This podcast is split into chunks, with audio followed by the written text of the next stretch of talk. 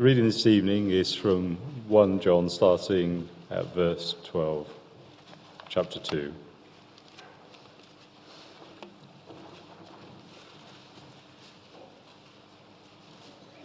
One John chapter two verse twelve. I write to you, dear children, because your sins have been forgiven on account of his name. I write to you, fathers, because you have known him who is from the beginning. I write to you, young men, because you have overcome the evil one. I write to you, dear children, because you have known the Father. I write to you, fathers, because you have known him who is from the beginning. I write to you, young men, because you are strong, and the word of God lives in you, and you have overcome the evil one. Do not love the world or anything in the world. If anyone loves the world, the love of the Father is not in him. For everything in the world, the cravings of sinful man, the lust of his eyes, and the boasting of what he has and does, comes not from the Father, but from the world. The world and its desires pass away, but the man who does the will of God lives forever. This is the word of the Lord. Let's pray.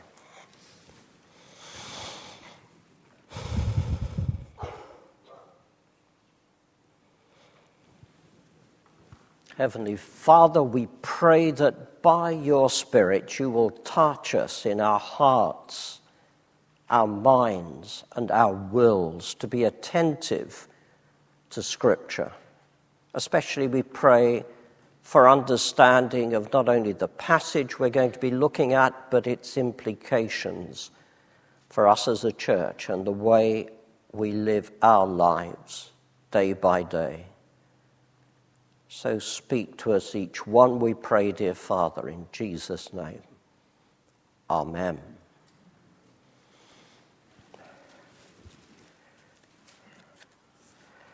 What we heard read, of course, uh, readily divides into two parts. They're fairly obvious, at least in most versions. Uh, verses 12 to 14 form one kind of paragraph, 15 to 17 another. And our heading uh, for tonight says there's sort of two digressions, but that isn't quite the way John's letter works. Uh, for some of us, the fact that he doesn't develop his arguments in what we call a lineal, logical way, going from one step to the next, and therefore this follows and then that, um, makes him, say, less interesting than reading Paul's letter to the Romans. That, for some of us, um, reaches us more directly and easily because, in our Western way of thinking, particularly, we are inheritors of that sort of Greek style of writing, which likes everything set down in an orderly way. Well, for those of us, which includes a bit of me, who like some sort of order, um, I've got six points this evening. They're not all massively long, you'll be relieved to know, but uh, there's the lineal approach. And uh, I'll be touching on that in just a moment. But there are others of us who learn not in a lineal way, but in a very repetitive way. And it's quite possible that the way John writes his letter gets through to us more than the way Paul writes some of his letters. He is repetitive. He goes forward a bit and then he goes back just to make sure we've got the previous bit. Then he moves forward. He's always moving forward, but um, the loops back sometimes catch us out. Now, whatever way we learn, and some of us are a bit of both, uh, what we need to do is to be profoundly thankful to God that in the way He speaks to us about who He is and who we are, He does in a way that we can understand. You see, if He doesn't get the truth of across to us through, say, Romans, He'll get it through to us through 1 John. And for most of us, it's both. And we need to be thankful that what we have in Scripture really speaks truth into people's hearts and minds almost anywhere in the world. They understand by God's grace what it's about. So let me begin in slightly Johannine way and say, what is it that we've learnt so far from John's letter? Here's the first observation the Word of God, which John and the other apostles have uniquely witnessed, is actually Jesus Christ Himself. He is the Word of life. In other words, what we have in John's Gospel, which he wrote earlier clearly, his letters, and what other apostles described to us in the New Testament, and of course the prophets of old before that in Old Testament days, all of this is the truth about God,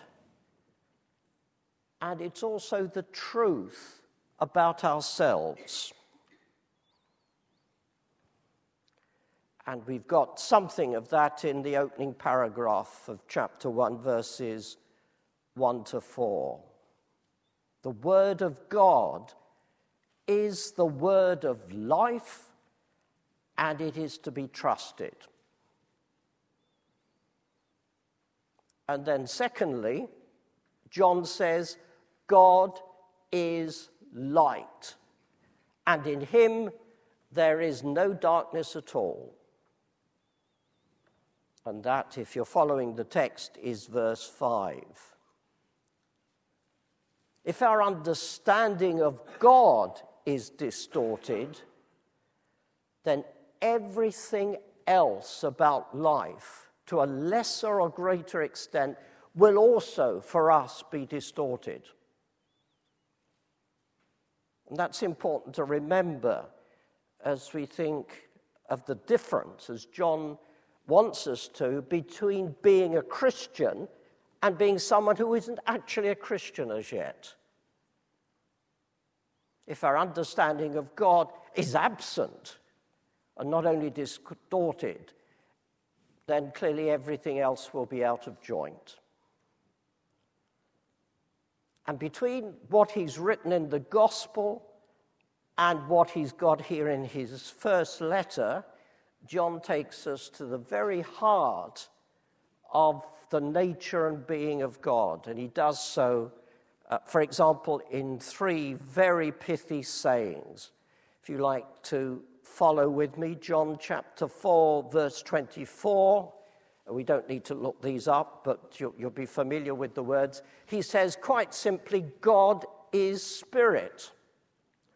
And that's a key, key statement in that context. And then in his first letter, chapter 1 and verse 5, as we've just seen, he tells us God is light. And that too is fundamental. And then further on towards the end of the letter, he tells us in 1 John chapter 4 and verse 8 that God is love. What he tells us, what God tells us, is true. God is truth, and error can have no place with him. And what God commands, and we saw last week that He does expect us to be obedient in what He tells us about the way we should live, what God commands is for our good. Because God is good. and evil can have no place beside him. So, between gospel and first letter, if nothing else, we've got these three, and of course they're not the only statements, but th- three quite marvelous statements about the very nature of God. God is spirit, God is light, God is love. And if we take the Bible seriously, we can't stress one without stressing the others because they all hold together so that our understanding of God is real and authentic. So, to my third observation, and uh, it's rather negative, and it's, it's not comfortable to hear this spelt out, either in the Gospel of John or in his letters. He says, he reminds us quite simply that it is a terrible thing to be walking in darkness. And the double tragedy of that is that it does not need to be so. And perhaps one of the best known verses, because we use it often week by week, is the reminder that we are sinners, and uh, to be a sinner is to walk in darkness. But you see, what he's flagging up to is the great privilege we have as Christians. We have, in fact, turned from our sin, we've walked out of the darkness and in walking in the light, as we now do, not only can we know the reality of our sins being forgiven, but we can enjoy, and this is another key word in John's letters, we can enjoy fellowship with God, friendship with God, relationship with God, and as a consequence, with each other.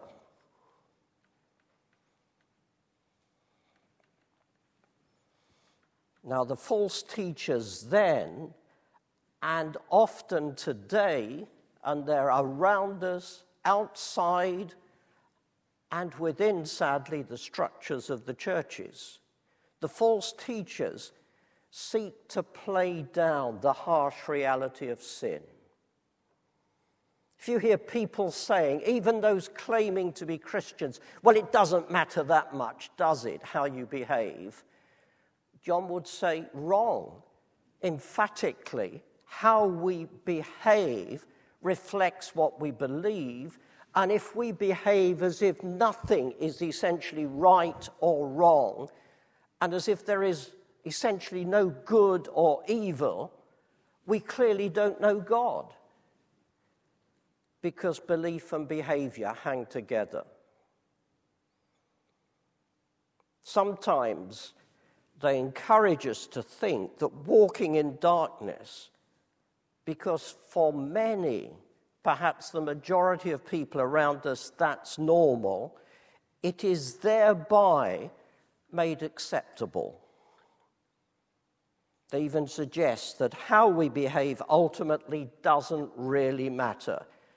God is love, and He'll sort it out for us. But you see, when that is all you hear, you have to ask well, what about God is spirit and God is light? There's an inevitable link, for example, between God as light and the very fact that he cannot bear sin. And the wonder of the cross, in part, is that Jesus takes, as it were, the brilliant light of God's judgment on us as sinners so that we can walk in the light in safety. Sometimes the false teachers then and now say it doesn't really matter even what you believe, so long as you're sincere. And Jesus and John says, wrong again. So let me share this as my fourth observation. As we come to our senses, and you can hear an echo perhaps in that of one of the stories in John's Gospel and elsewhere. As we come to our senses and confess our sin, we learn to trust in Jesus as our sin bearer. Then it is that we walk out of darkness into the marvelous light of God, who is both light and love.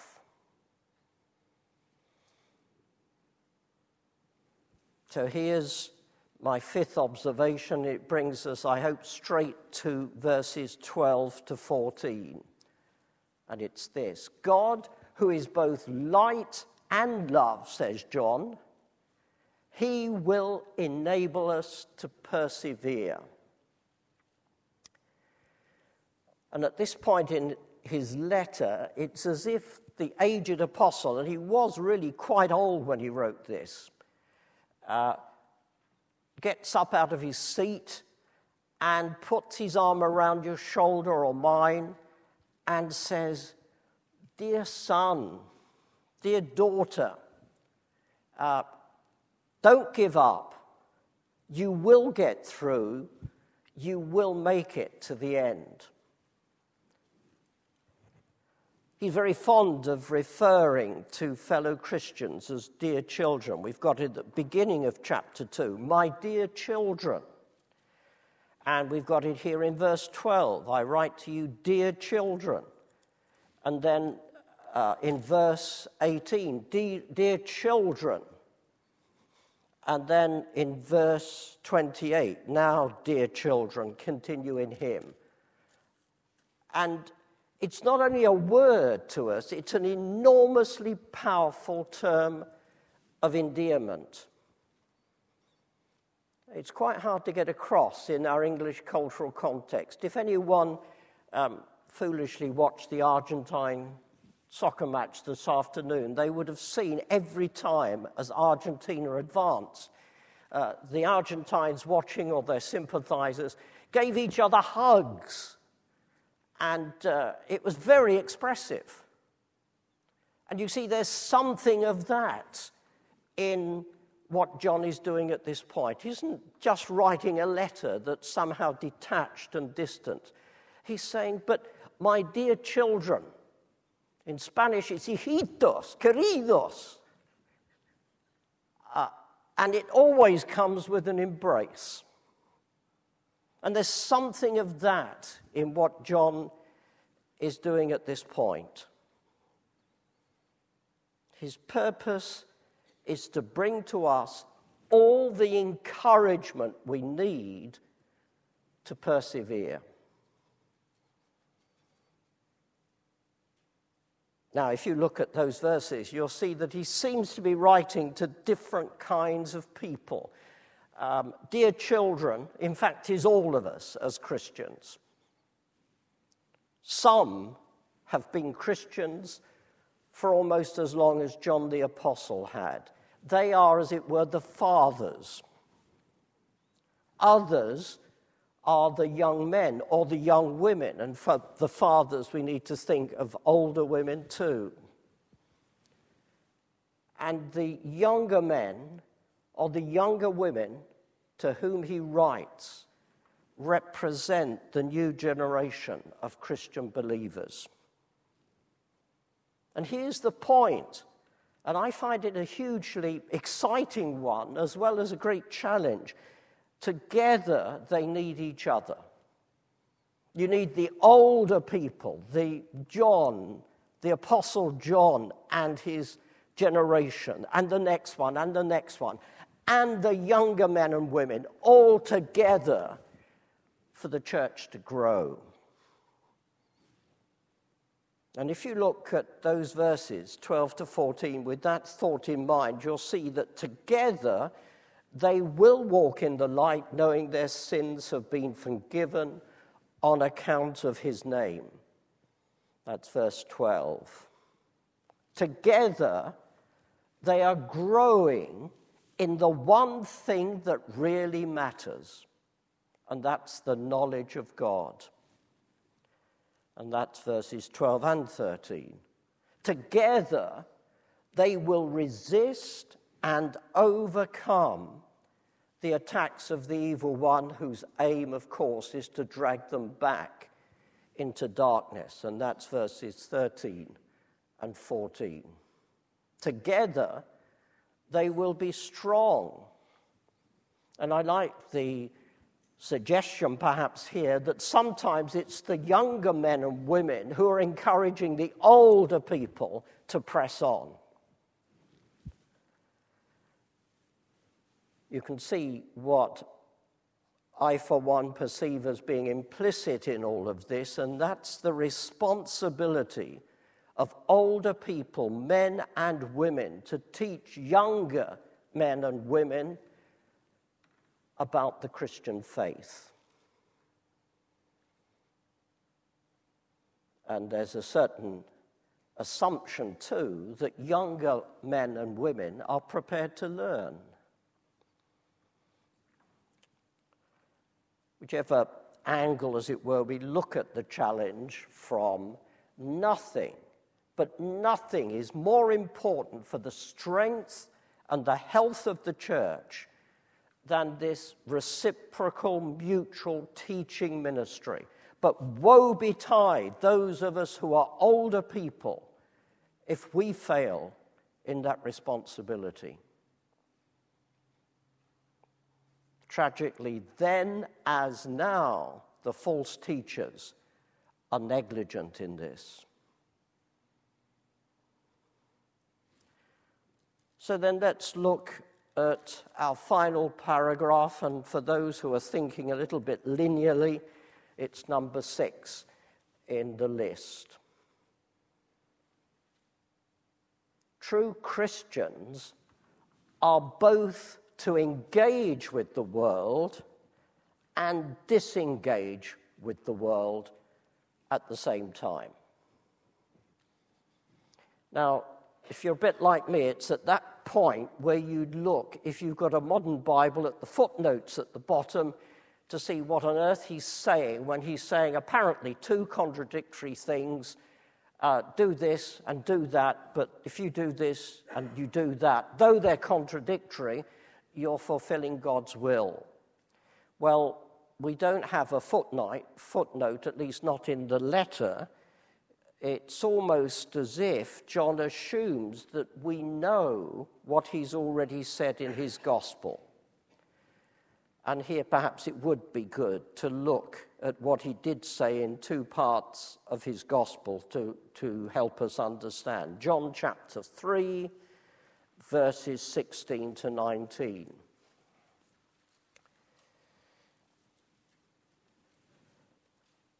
The first part, at least, very familiar. Here's John writing in his gospel For God so loved the world that he gave his one and only Son, that whoever believes in him shall not perish, perish but have eternal life. For God so loved the world. But then verse 17 says, For God did not send his Son into the world to condemn the world, but to save the world through him. Whoever believes in him is not condemned, but whoever does not believe stands condemned already because he's not believed in the name of God's one and only Son. This is the verdict light, light has come into the world, but men loved darkness instead of light because their deeds were evil. Do you see already in those verses the tension that exists in our understanding of and our relation to the world around us? You look on to chapter 15 of John's Gospel, verses 19 and 20, and in this case, it's the words of Jesus that we have recorded, not just John's commentary. John chapter 15, verse 19. If you belong to the world, it would love you as its own. As it is, you do not belong to the world, but I have chosen you out of the world. That is why the world hates you. Remember the words I spoke to you no servant is greater than his master. If they persecuted me, they will persecute you also. If they obeyed my teaching, they will obey yours also. And it's against that kind of background, if we turn back to 1 John chapter 2, that we're to understand verses 15 to 17 of the second chapter.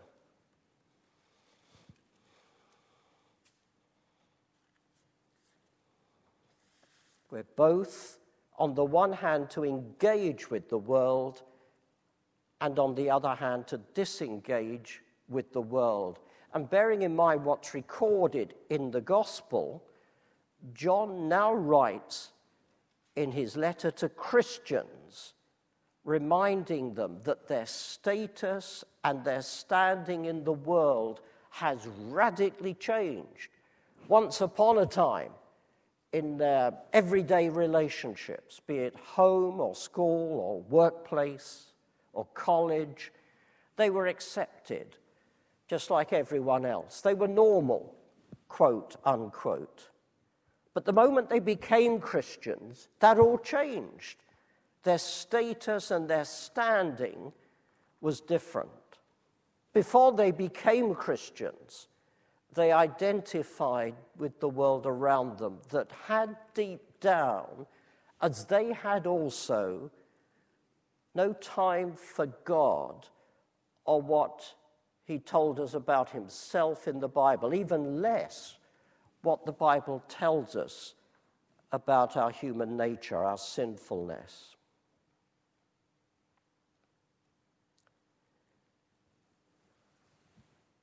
Those days which were past were days when they were party to a way of life that both opposed God and was alienated from Him. That was the reality which the Christians to whom John wrote were daily having to face. And many of them to whom he wrote still had as do many of us, friends, colleagues, family members who have no time for God, for He is, in fact, a stranger to them. But God's love is such that just as He reached out to us, so He continues to reach out to them also. And through prayer, through friendship, and through at times incredibly costly love, you and I are in like manner to work, work, reach out to them as part of the world, people that God loves, never ever forgetting that once we were there too. But like John's Christians who first read this letter, that's no longer the space we fill.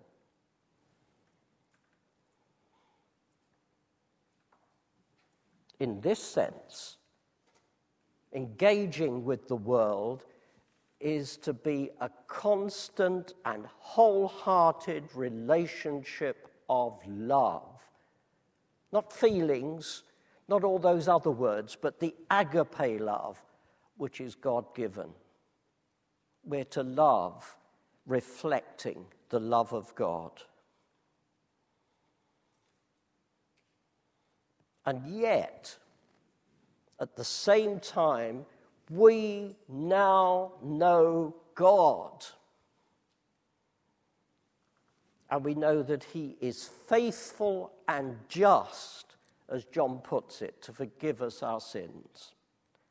We now enjoy fellowship with God and we enjoy fellowship with one another. It may not be perfect, but it's something of a relationship on a totally different kind of dimension.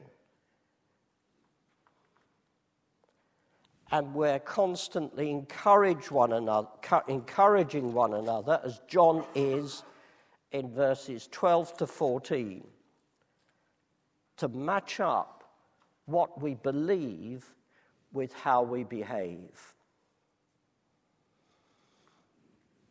You see, we now, as Christians, as part of the church of God, view the, round, the world around us with new eyes. In this sense, we cannot love the world as we once did because we now know God. Now, of course, in verse 16 of chapter 2, when he talks about things that are in the world, it's obvious that he's not thinking about particular things as such. Money, for example, or possessions, or work, or study are morally neutral. We can't say just like that money is wrong or money is right. Possessions are wrong or right. That's not what John's saying either. We're dealing with things that are morally neutral. Rather, he's writing about our personal attitude to these things. Food, friendships, the way we use our leisure time, sex, all of these, of course, can and are corrupt, corrupted in the world around us. And that happens when we come to value them, God's created things, more than we value God Himself. And verse 17 takes us, as it were, to the heart of the matter. The world and its desires pass away. Some of us have gone through a sort of a whole roller coaster of emotions over the rugby scene over the last few days. I'm feeling slightly more elated having seen Argentina win this afternoon, but that won't touch others particularly deeply. But you see, if our expectation of the world is foremost, then whether it's sport, whether it's relationships, whether it's possessions, whether it's the salary we earn or don't earn, whether it's the studies we do, whether it's the success that others reckon us to achieve, to have achieved or not. If our focus is on those things exclusively, sooner or later we're in for a fall. But with God, it's not like that.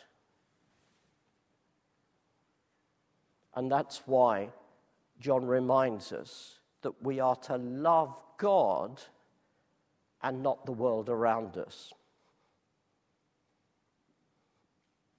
Learning to seek God, learning to serve God, desiring God, delighting in God. This is our calling as Christians.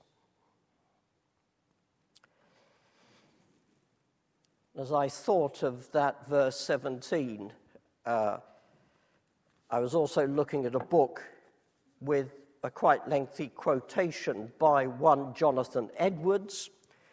Uh, there have been lots of Jonathan Edwards over the years. This one uh, lived in the 18th century and was perhaps the greatest evangelist, preacher, theologian, and philosopher that the American scene has ever produced.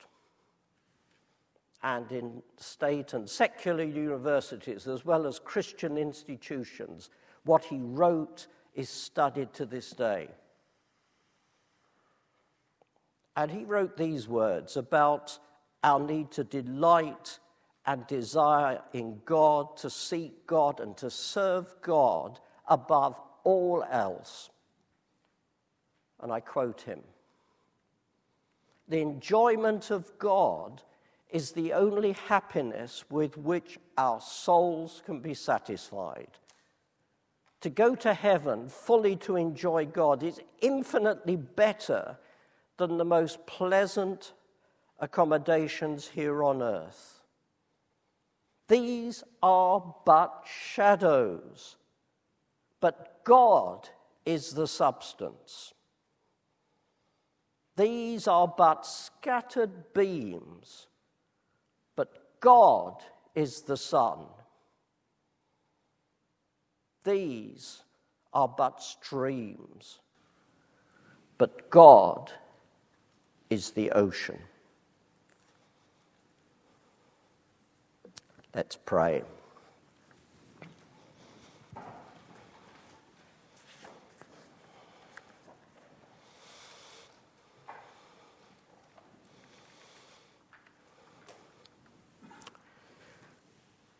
I see that in a few moments we're to sing as our final song that amazing piece by Melody Green. There is a Redeemer, Jesus, God's own Son, precious Lamb of God, Messiah, Holy One. And my thoughts go to the fact that that was written when her musician, songwriter, husband, and some of their children had just been killed in a plane crash. But she could still write, Thank you, O my Father, for giving us your Son and leaving your Spirit till the work on earth is done. Father, we ask, whatever our circumstances, whatever the pressures of the world around us, whatever the delights of the world around us, that our gaze on you may not weaken, but be strengthened day by day. We ask too that you'll put in us the desire to share our faith with others, especially us, the older people, so that the next generation knows the good news and is thrilled to share it. So we thank you for who you are in your holiness and in your greatness, that you are light and love. Help us, we pray, to reflect on these things this coming week and to be the better for it. Amen.